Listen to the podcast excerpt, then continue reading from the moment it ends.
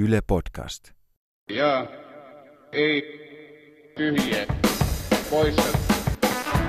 Helmiina Suhonen, Robert Sulman, Polli Seuri. Ja ei tyhjiä poissa. Kun pelkkä mielipide ei riitä. Eilen nähtiin Ylen ensimmäinen suuri vaalikeskustelu. Kyllä minua vähän huvittaa sekin, että Suomessa tuntuu olevan paljon isoja miehiä, jotka pelkäävät kasveja. Ei kasveja tarvitse pelätä, ne ovat terveellisiä ja hyvänmakuisia. Tänne on mahdollista tehdä todella iso akkuklusteri. Mä oon samaa mieltä, että nyt se akkuklusteri pitää rakentaa. Me tarvitaan semmoinen akkuklusterin strategia Suomeen, jolla viedään asioita eteenpäin. Se on Sellainen on olemassa. Se on Me olemassa. tarvitaan yhteinen akkuklusterin strategia, parempi strategia tähän suuntaan. Mikä yllätti, mikä oli kiinnostavaa ja annetaan vieraan aloittaa. Jussi Pullinen, Hesarin talouden ja politiikan toimituksen esimies, tervetuloa. Kiitos. Tota, mut, mä en tiedä yllättikö se, mutta musta oli ihanaa, että se, oli, se keskustelu oli niinkin ikään kuin tylsä ja rauhallinen ja virkamiesmäinen kuin se oli. Se kertoo hirveän kivaa meidän politiikasta, että voidaan keskustella biokaasuautojen muuntamisen prosentuaalisista vaikutuksista päästöihin ja, ja tämän tyyppisistä asioista, eikä tarvitse ikään kuin väitellä identiteetistä ja siitä, kuka on pahis, vaan voidaan käydä tällaista aika arkista ja tylsääkin keskustelua, mutta sitten ollaan substanssissa kiinni. Eli se oli mun mielestä aika kiva, kiva juttu, vaikka jotain ehkä se saattaa unettaakin. katsoessa yllätyin siitä, että kaipasin todella paljon sote-keskustelua, että selvästi vanha suola janottaa, että, että tota, mä niin kuin nautin siitä keskustelusta, kuten Jussikin. Ja mä oon myös kiinnostunut tästä usean kertaan keskustelun aikana hoetusta mantrasta, että ihmiset ei halua enää kuulla sotesta ja malleista ja ikävistä hallintoasioista, että, että ehkä siinä oli vähän kaipuuta tähän niin kuin suuremman drivin vaalikeskusteluun, mutta kyselyiden mukaan sote ja hoiva kyllä kiinnostaa ihmisiä. Että mä en ihan osta tätä väitettä, etteikö ihmiset haluaisi kuulla. No mun täytyy kyllä sanoa, että mä oon ehkä nyt sote-keskusteluun hieman kyllästynyt. Piti oikein sinnitellä se niin kun osio läpi, että näin telkkarin tekijänä niin olisin kaivannut enemmän sirkushuveja ja draamaa ja semmoista sähköä sinne studioon. Mä kyllä sytyin siitä soteesta pitkästä aikaa. Voi herra Jumala. Sote-mallit kiinnostaa. Joo. Entä akkuklusteristrategia? Hieman jäi epäselväksi, kun sehän pitäisi olla olemassa. Googlasin akkuklusteristrategia. En löytänyt akkuklusteristrategiaa. Mm. Googlasin ehkä huonosti. se, Menen heti kirjoittamaan- Parempi akkuklusteristrategia ehkä se löytyy. Menen heti löytyy kirjoittamaan kommenttia, että näistä sivuilta. tulevat akkuklusterivaalit. Eilisen suuren vaalikeskustelun ja ensi viikolla alkavien Ylen puoluepäivien varjolla mä haluan esittää kysymyksen. Onko TV-tenteillä vielä merkitystä? Tai mitä merkitystä niillä on, jos on? Ja ihan vähän alustan, että et, et, ei, ei löydy hirveästi tutkimusta tukemaan sellaista merkityksen vahvistumista, mutta mediaotsikoita löytyy käytännössä kaikilta vaalivuosilta. Tuossa tuli eteen 2015kin kerrottu, että, että nyt korostuu tai nyt ratkaisee puheenjohtajien onnistuminen TV-tenteissä. Mun mielestä ei olla enää siinä ajassa, kun John F. Kennedy peittosi Richard Nixonin vuonna 60. Ei me olla varmaan sellaisessa media-ajassa ollakaan jotenkin. Niiden merkitys on, on silleen iso ja erilainen sen takia, että meidän ympärillä varmaan kaikki on jotenkin sirpaloitunut sillä tavalla enemmän. Että sitten sit ihmiset etsii jotenkin sitä jotain yhtä pistettä, mikä jotenkin kokoaisi, että missä ne vaalit jotenkin sijaitsee. Ja sitten kyllä tässä Suomen kontekstissa sillä tavalla on helppo, helppo niihin Ylen tentteihin, mistä välineestä niitä kukakin ikään kuin katsoo, niin paikantaa. Ja sen näkee sitten ehkä tuolla muualla meidän uutiskentällä siitä, että sitten me välillä ehkä mielipuolisellakin tarkkuudella välillä myös, myös ihan analyyttisesti ikään kuin seurataan ja arvioidaan sit juuri näitä TV-väittelyitä, jotka ikään kuin kerää sitä, että ne, ne muuttuu sellaisiksi niin kuin leviää niin kuin sitä televisiota laajemmalle tässä ympäristössä, että tämä oli nyt se yhteinen juttu, jota arvioidaan, jonka ympärille keräännytään vähän niin kuin leiritulena. Ja sitten pitää niin kuin sanoa, että on kiinnostava pointti, että TV-tenteillä on ikään kuin tämmöinen kokoava, vaalikeskustelua kokoava vaikutus. Että, että mä luulen, että kun, että kun tässä on keväällä käyty tätä keskustelua näistä, että no mitä vaaliteemoja ja näin, näin, näin, niin sitten siinä vaiheessa, kun tulee se televisiotentti, niin ihmiset ikään kuin odottaa, että se jotenkin vahvistaa ja varmistaa sitä, että no niin mikä se onkaan nyt se suuri juttu. Ja kyllähän televisiotentit siinä mielessä on tärkeä, tämän tärkeä foorumi näille poliitikoille. Eiliselläkin oli katsojia yli 650 000. Että missä muualla areenalla sä pystyt kansalaisena näkemään, kun poliitikko esiintyy. En minä ainakaan mene sinne torille syömään makkaraa heidän kanssaan. Että se on ainoa tapa mulle ainakin nähdä Et heitä. ole yksi niistä keskustalaisista, jotka viime viikonloppuna sankoin joukoin tuli Juha Sipilää tapaamaan. En, en näköjään. Vaalikeskustelu on jotenkin näiden vaalien semmoinen, semmoinen tota ilmiö myös, että jossain vaiheessa kaikilla instansseilla, kaikilla mahdollisilla instansseilla oli omat vaalikoneensa suurin piirtein. En tiedä, onko Kennelliitolla ollut omansa, mutta suurin piirtein niin kuin siitä, siitä eteenpäin kaikki mahdolliset yhdistykset teki niitä. Nyt tänä vuonna vaikuttaa, että lähes kaikilla on vaalikeskustelut, joihin sitten puolueet, puolueetkin haluaa jotenkin aktiivisesti mennä paikalle, että tämä oli tavallaan sitten just tämä kokoava – vaikutus tulee ehkä sitä kautta, että nyt vedetään yhteen sit sitä argumentointia, jota on kuultu aika monessa tentissä aiemmin. Aika samoja argumentteja siinä eilenkin kuultiin ja varmaan puheenjohtajille tota aika tuttu se keskustelun flow, miten siinä mentiin, että he on kuullut sen jo varmaan kahdeksan kertaa nämä samat kasvisargumentit ja vastanneet niihin samalla tavalla, mutta siellä on, tuotiin tähän. Siellä on istuttu SAK ja EK ja MTK paneeleissa, jotka Yle on striimannut ja voidaan käydä sama niin kuin räppi tavallaan uudestaan. Ja veronmaksajien ja niin Joo, edelleen, kyllä tasa, tasa-arvoasian toimikunnan ja niin edelleen. Joo. Vähän jos nostan virtuaalisia rillejä nenällä, niin, niin haluan sanoa sen verran, että Ville Pitkänen tutkija on jo vuonna 2013 todennut, että, että kyllä näitä ohjelmia ruoditaan ahkerasti lehdi, lehdistössä vaalien alla, mutta ne ei ratkaise vaaleja. Ja sitten jos katsoo tutkimushavaintoja kansainvälisesti, eh, sellainen pinnallinen otos on se, että ei merkittävää vaikutusta vaalitulokseen. Munaukset saattaa vaikuttaa. Haastaja saattaa tehdä itsensä tutuksi, et- etenkin jos on pa- parin ehdokkaan asetelma. Ja sitten tämä vaaliagenda-vaikutus. Mutta mä kysyn tässä, että mikä sitten e, niin kuin muu merkitsee yhtä paljon kuin TV-tentit. Esimerkiksi on puhuttu esimerkkinä aina tästä Antti Rinteestä ja vuoden 2015 vaaleista, missä hän viimeisimmässä vaalitentissä oli erittäin heikosti esiintyvä ja sen on spekuloitu vaikuttaneen tähän demareiden vaalitappioon. Niin varmaan, varmaan niin kuin tavallaan just niin kuin asiansa voi mokata sen ydinkannattajakunnan keskuudessa. Että musta näissä vaaleissa ja varmaan edellisissäkin, mutta erityisesti näissä tästä perussuomalaisten hajoamisestakin johtuen korostuu sellainen omien aktivointipuoli. Eli tavallaan, että siitä vaikutus, vaikutus vaaleihin tulee aika paljon, paljon sitä kautta, että keitä sä saat lietsottua liikkeelle. Me tiedetään, että esimerkiksi vihreiden kannatus riippuu tosi paljon siitä, että mi- miten äänestysaktiivisuus käyttäytyy. Samoin nyt varmaan perussuomalaiset näissä vaaleissa, kun puolue on hajonnut ja sinne on ehkä tulossa katsomosta paljon äänestäjiä, niin siihen näillä voi olla, voi olla vaikutusta. Ja sitten siihen, sillä varmaan sellaisella somepresenssillä voi olla nimenomaan siihen vaikutusta, että ikään kuin luodaan sellainen asetelma, että tällä on väliä tällä, tällä vaalilla. Ja siinä mielessä tämä ilmastovaalikeskustelu on hirveän ymmärrettävää vaikka vihreiden näkökulmasta, että se on heille keino aktivoida ydin, ydinäänestäjiä ikään kuin liikkeelle. Että Mutta mut se tylsä vastaus, missä muualla ne ratkaistaan, niin on siellä, missä Mm. ei ole puheenjohtajia. Eli Mm. Eli siellä, missä nämä puolueet toimii siellä vanhoilla vaalikentillä ja, ja siinä, minkälaisen mielikuvan nämä puolueet laajemmin luo itsestään, ei pelkästään puheenjohtajat. Joo, tois, varmaan näin, mutta kyllä mä mietin myös sitä, että esimerkiksi tämän viime viikkoisen niin kuin episodin jälkeen, niin mä uskon, että keskustassa on paljon mietitty sitä, että, että siellä on niin kuin havahduttu siihen, että nyt nämä meidän omatkaan ei niin kuin enää lähde tähän meidän juttuun mukaan ja se alkaa niin kuin näkyä. Ja, ja kyllä mä uskon, että, että just niin kuin Jussi sanoi, että sillä on vaikutusta siihen omien motivoitiin. Koko tällä niin kuin viime viikkosella oli ja tällä viikonlopun keskustan onnellisuus Twitterillä ja kansa tulee tapaamaan Juha Sipilä. Koko tällä jutulla oli varmasti vaikutusta, mutta kyllä niin kuin tällä on niin, niin ikää vaikutusta sillä, mitä näissä puheenjohtajatenteissä sanotaan, koska niiden katsojasegmenttihän on kuitenkin vanhaa. Mahdollisesti yli 60. Mm. Joo, mä just tästä mietin, että niin kauan näillä on merkitystä, kun meillä on vielä tämä TV-katsojien sukupolvi. Että mm. eilisestäkin lähetyksestä niin noin 30 pinnaa niistä katsojista oli yli- yli 65-vuotiaita. Eli mä väitän, että niin kauan se on merkityksellistä, kun meillä on television katsojia, eli suurta ikäluokkaa. Jotka vielä äänestää Kyllä. tosi ahkerasti.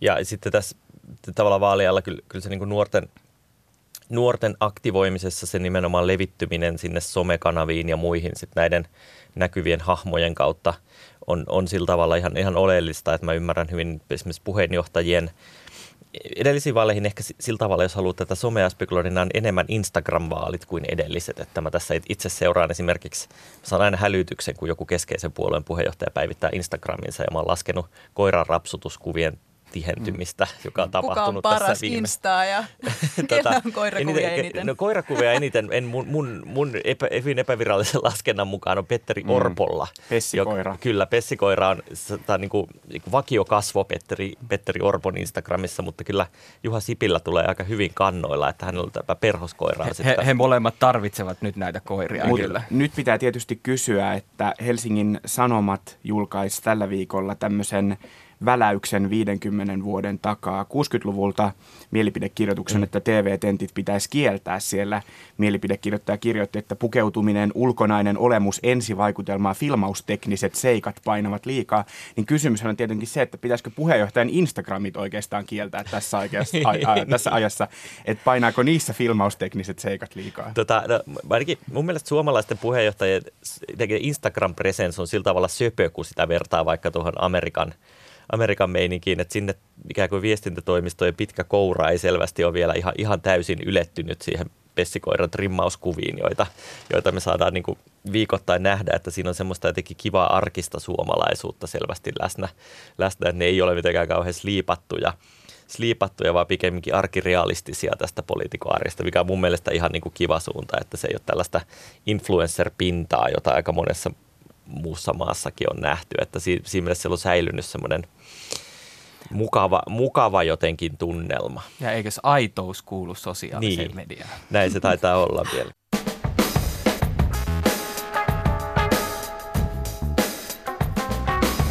Ja ei. Tyhjiä poissa. Mennään sitten seuraavaan kysymykseen. Suuret mediat on avanneet vaalikoneensa Yle eilen ja Helsingin Sanomat viime viikolla. Ne on herättäneet myös paljon kysymyksiä. Miksi algoritmi toimii näin eikä noin? Miksi tällaisia kysymyksiä on valittu? Miksi en saa mielestäni ehdokasta, vaikka sen ihan varmasti pitäisi tulla? Ja näitä on myös vaalikonepomot saaneet kommentoida yleisölle. Onko vaalikoneille käynyt nyt, niin kuin kuten muullekin journalismille, että ihmiset on entistä herkempiä kyselemään ja kyseenalaistamaan näitä valintoja, ja, ja tämä koskee myös vaalikoneita, jotka on itse asiassa vasta tällä viikolla sen tajusin journalismin mm. genre. On, onne, ja onneksi on käynyt niin, eli nämähän on tosi pitkään ollut vaikutusvaltaa, niin on isoja tutkimusprojekteja Suomessakin käynnissä. Tuolla Suomen Akatemian tutkimusprojekti vaalikoneesta tuolla Tampereen yliopistossa käynnissä, että ne on ehdottomasti journalismia ja hyvä, että siihen, on, siihen keskusteluun on herätty tässä algoritmien ajassa, koska me ollaan oltu tällä tavalla ikään kuin meidän omaperäisen vaalitavan takia ikään kuin edellä jo tässä asiassa. Me on tehty algoritmista journalismia tällä tavalla jo pitkään, mutta ei ole ehkä osattu keskustella siitä sellaisella tavalla ennen kuin tulee ne työkalut muualta käyttöön.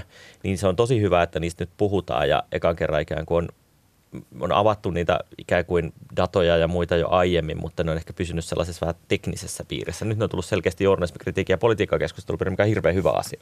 Mistä on tullut eniten kritiikkiä Hesarille?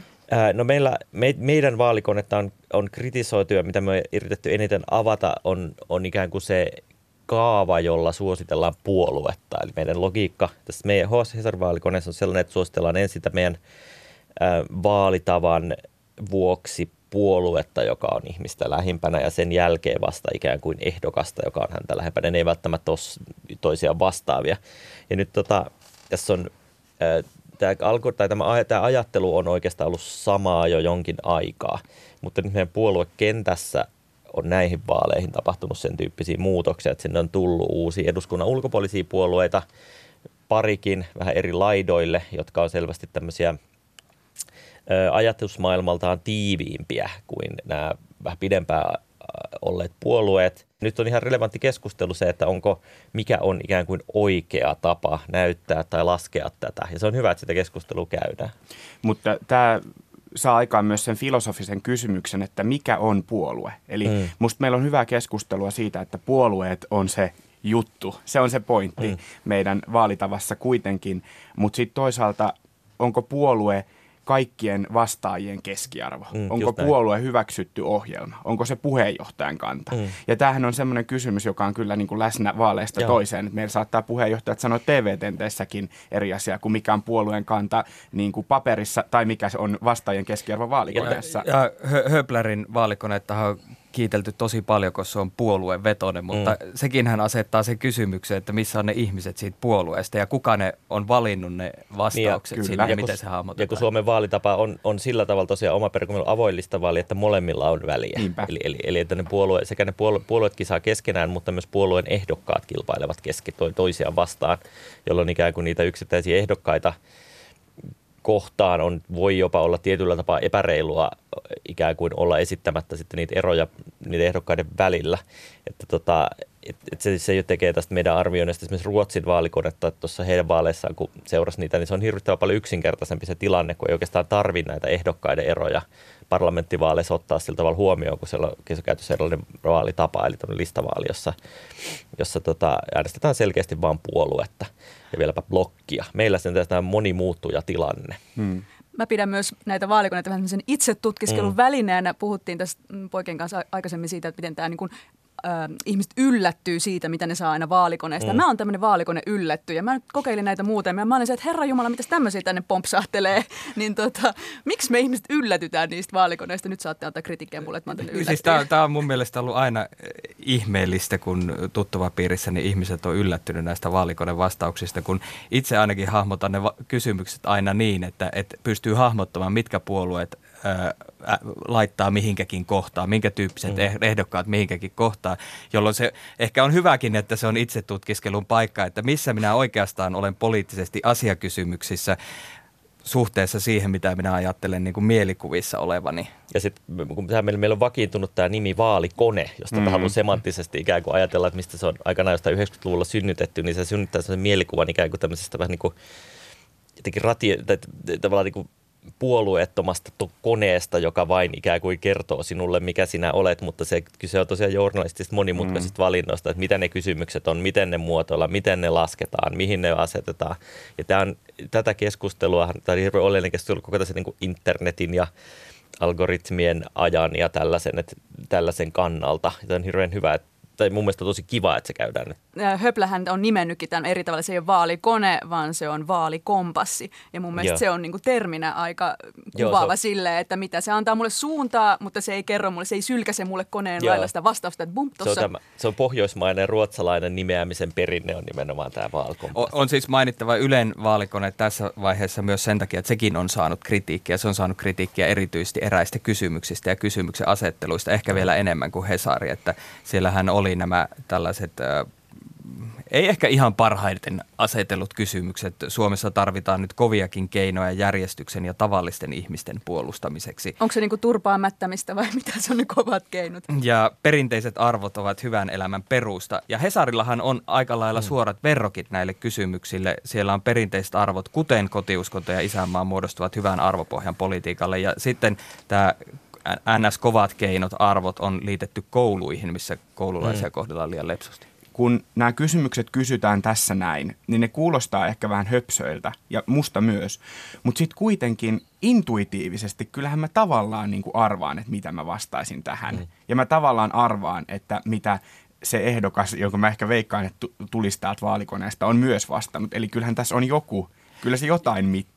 Ja kyllähän Ylen verkkotuottaja sukua minulle, Ville Seuri, on puolustanut näitä kysymyksiä just siitä näkökulmasta, että, että nämä tuottaa niitä eroja, mitä tarvitaan, jotta se vaalikone tuottaa myös mielenkiintoisia tuloksia. Joo, ja, meil, joo, ja siis tässä on niin kuin meillä, meidän, me esimerkiksi journalistisesti kertoo, että meidän koneessa yksi kysymys, jota siinä on kritisoitu, on ollut tämä, en muista mikä se tarkka muotoilu on, mutta siinä ikään kuin kysytään ö, homo- ja lesbobarien avio- ja adoptio-oikeuksia, jotka on siis tietenkin Suomessa niin, niin kuin merkittävästi parantunut parantunut tota viime vuosina ja eri puolilla maailmaakin se, se kysymys on kuitenkin pidetty siellä ikään kuin jatku, pystytään niin kuin seuraamaan sitä kehitystä. Ja sitten on niin kuin perustel- perustellusti voidaan kritisoida, että kannattaako ikään kuin kysyä asioita, jotka ei jotenkin perustuslain tai jonkun muun valossa ole välttämättä mahdollisia. Että tällaistakin, tällä, tällaista kritiikkiä nähnyt muistakin vaalikoneista. Ne on, ihan, ne on tosi relevantteja kysymyksiä. Sitten se tota, aina tämmöisessä mielipiteen mittaamisessa, niin toimituksissa tullaan koko ajan, kun laaditaan Gallup-kysymyksiä tai laaditaan vaalikonekysymyksiä, niin sellaisen semanttisen yksinkertaistamisen äärelle, joka on sitten sitten tosi vaikeeta. Ja kun journalismi ei halua ajaa mm. mitään asiaa, että, että kyllähän kaikki eturyhmät asettelee niitä kysymyksiä Joo. asenteellisesti ja sama etenkin, kun he tekee Gallup-kyselyitä. Ja he, näiden tuloksia kannattaa aina arvioida aika kiir- kriittisesti, koska ne kysymyksen asettelut voi olla aika Just rajuja, mm. mutta journalismissa pitää vähän yrittää pyrkiä siihen, että se tasapainottelisi. Mutta tästä mä haluan kysyä teiltä, että onko teille itsellenne vaalikoneet enemmän asiaa kuin viihdettä, viihdettä kuin asiaa? No mä ainakin mä seuraan niitä itse siltä tavalla tietysti ammatillisesti, että mä kiinnitän enemmän näihin valintoihin huomiota, että kuka painottaa mitäkin, mitäkin asiaa, että painotetaanko paikallista, painotetaanko sotea, onko mukana turpokysymyksiä vai eikö ole, että millaisia ratko, ratkaisuja on tehty ja millaisia eroja se sitten niin tuottaa. Että mä käytän sitä sellaisena se, mulla on sellainen leikki, että mä esitän erilaisia ihmisiä. Mä asetun tota erilaisia, empaatti kuvittelen vähän niin kuin romaanihenkilön, joka vastaa siihen vaalikoneeseen ja katson millaisia, millaisia vastauksia sieltä hänelle tulee. Ja sitten Vaikuttaako niitä. tämä sun äänestyspäätöksiin? Tota, no ei- ei varmaan. Mä oon itse asiassa yrittänyt ään- äänestää niin, niin tosi pitkään, että mulla et joko tyhjää tai sitten niin kuin varmasti niin, että mulla se, se mun ääneni ei, ei tuota ehdokasta minnekään. No mä oon tämmöinen klassinen yllättyjä, joten se ei silleen vaikuta mun äänestys, äänestyspäätöksesti lopulta. Mutta tota, kyllä mäkin teen näitä mielikuvitusihmisillä, niin kuin testailen siellä, että mitä tulee. Ja mä erityisesti vertautan tiettyjä puoluepareja aina, että miten, miten vaikka perussuomalaiset versus kokoomus, miten ne niin kuin siellä käyttäytyy, tai vihreät versus vasemmistoliitto, että löytyykö sieltä jotain eroja. Tota, mä käytän niin kuin molempiin tarkoituksiin, sekä niin kuin viihtymiseen, viihtymiseen että siihen, että, että tota, etsin sieltä ihan omaa, omaa ehdokasta. Mä en ikinä kyllä hirveästi ylläty siitä, että millaisia, millaisia vastauksia se tuottaa, mutta tota, Aika sama, mm. mutta mä kyllä tykkään. kyllä mäkin Tykkään tykkään. Niin, kyllä. tänään nuoret ja koululaiset lakkoilevat ilmaston puolesta ja heitä ovat tukeneet muun muassa 1200 tutkijaa ja mm, nyt näyttää vähän siltä, että tällä viikolla mua ainakin on hämmästyttänyt se, miten aikuiset puhuu tästä nuorten ilmastolakosta.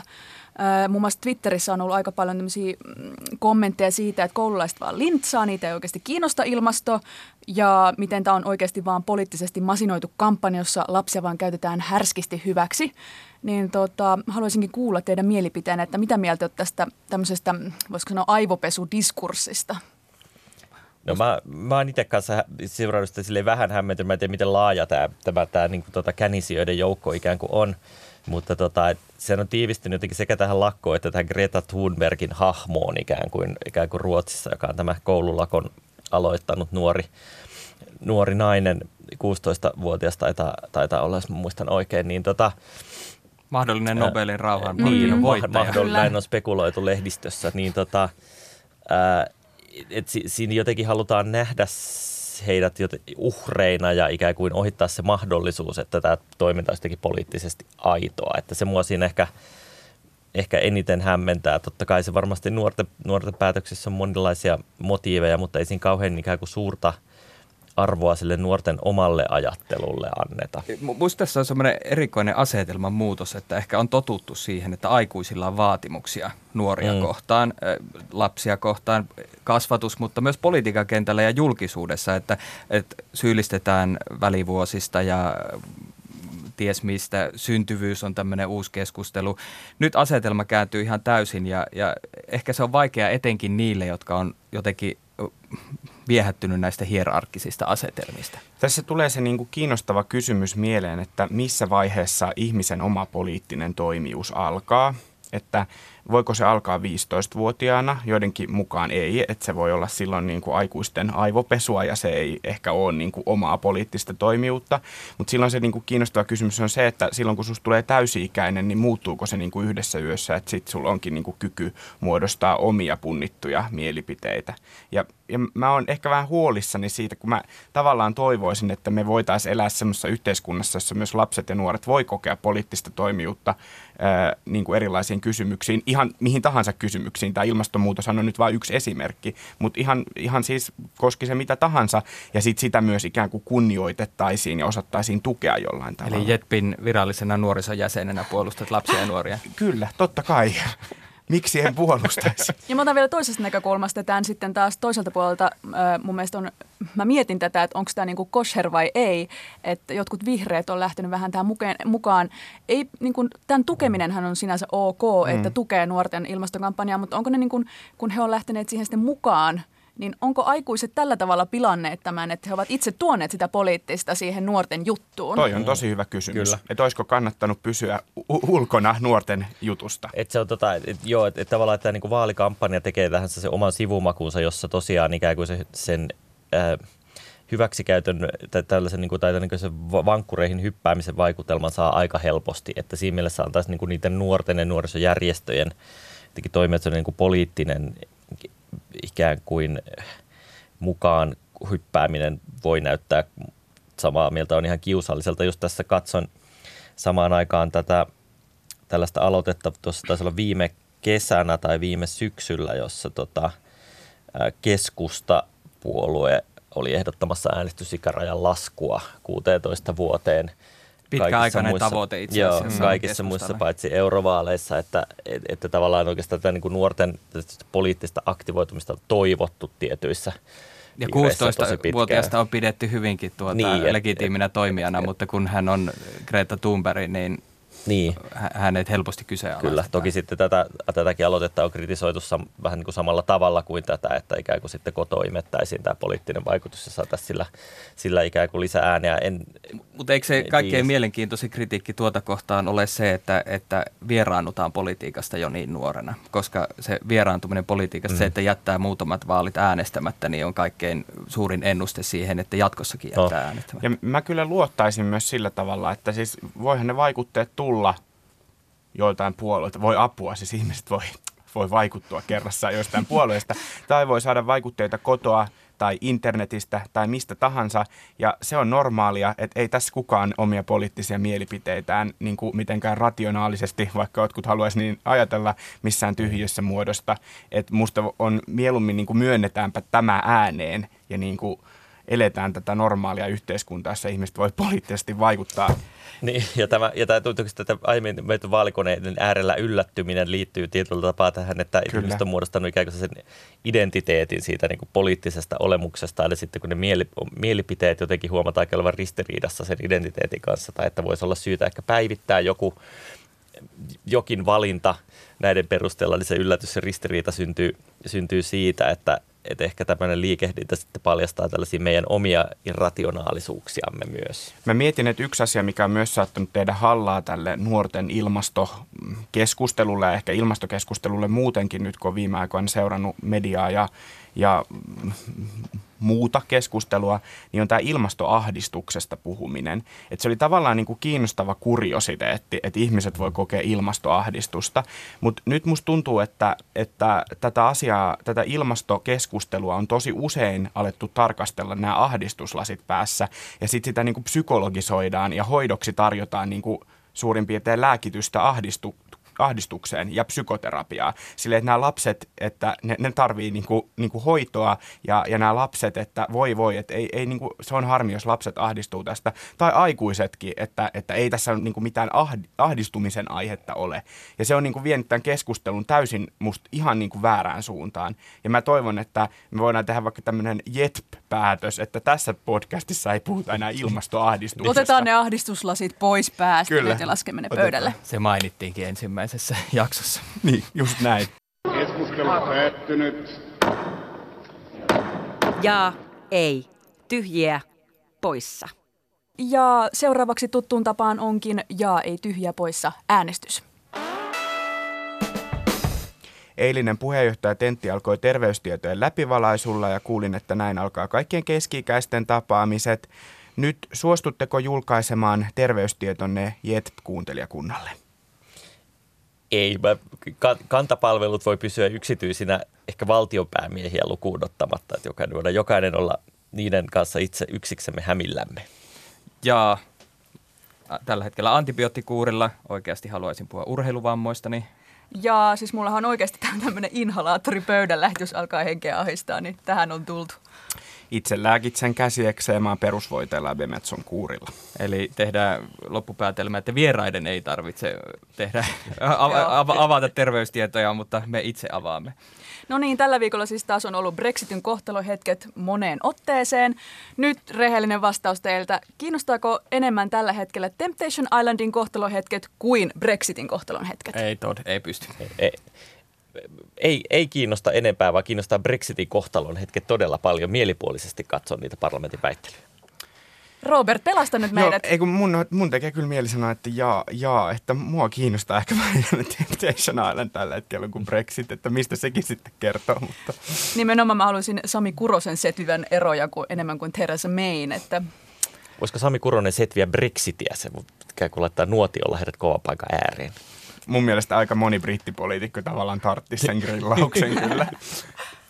Minun kysymys koskee televisiota ja nostalgiaa. Tällä viikolla on kerrottu, että Tuttu Juttu Show tekee paluun ja Yle on julkaissut Areenassa 24 jaksoa iltalypsyä vuodelta 1994. Eli jaa ei tyhjää poissa. Onko 90-luvun paluu hyvä asia? Jaa, mutta siihen tarvitaan mukaan Joel Hallikainen, joka puuttuu tuttu jutussousta. Ja mä oon syntynyt itse 90-luvulla 94, eli, eli ilman muuta se on hyvä asia. Haluan sanoa tähän 94, se on todella tärkeä vuosi, ei vain iltalypsyn takia, vaan sen takia, että poliittisessa historiassa on sellainen ajatus, että tuttu juttu show ratkaisi presidentinvaalit, koska Martti Ahtisaari ja Eva Ahtisaari onnistuivat tekemään niin kansanomaisen kuvan itsestään ja kannattaa mennä Yle Arkistoon katsoa, kuinka Karjalan poika rypyttää riisipiirakoita. Mä vastaan myös jaa, mutta vähän niin kuin tälleen poliittisessa mielessä ainakin demarit näyttää luottavan ysäribuumi, jos katsoo heidän ehdokasasettelua. Siellä on muun muassa Arja Alhoa, Kimmo Kiljusta, Risto Kuismaa, Jouni Pakmania ja Johannes Koskista kärkkymässä ministeripestiä ja vanhoja hyviä aikoja takaisin. Tekisi mieli kysyä, että mitäköhän heille on luvattu, että, että tuleeko joku pettymään. Ja 90-luku. niin. Osa Arja Alhohan taisi olla ministerinä 90-luvun puolellakin. Kyllä, kirjoitti erokokemuksestaan kirjan Kafka kävi meillä, että sitten hän voi julkaista tämmöisen Antti Rinne kävi meillä kirjan sitten vaalien jälkeen tästä kevästä. Ja Jumalation Paavo Lipponenkin on muuten TV1 ykkösaamus nyt lauantaina, että voi vaan kysyä, että mitä täällä tapahtuu. Kohta Nokia-miljardit vyöryy tänne päälle ja kuntataloja nousee niillä osaketuloilla. Tänään Jet-vieraana oli Hesarin talouden ja politiikan esimies Jussi Pullinen. Kiitos vierailusta. Kiitos. Studiossa myös siis Robert Sudman, Helmina Suhonen ja minä Olli Seuri. Ohjelman äänimaailman on suunnitellut Joonatan Kotila ja tarkkailijana Tuomas Vaukonen. Kiitos, että kuuntelit. Jos tykkäsit, niin suosittele jaksoa vaikka kaverilleskin ja jos et, niin lähetä meille parannusehdotuksia Twitterissä tai Instagramissa vaikka.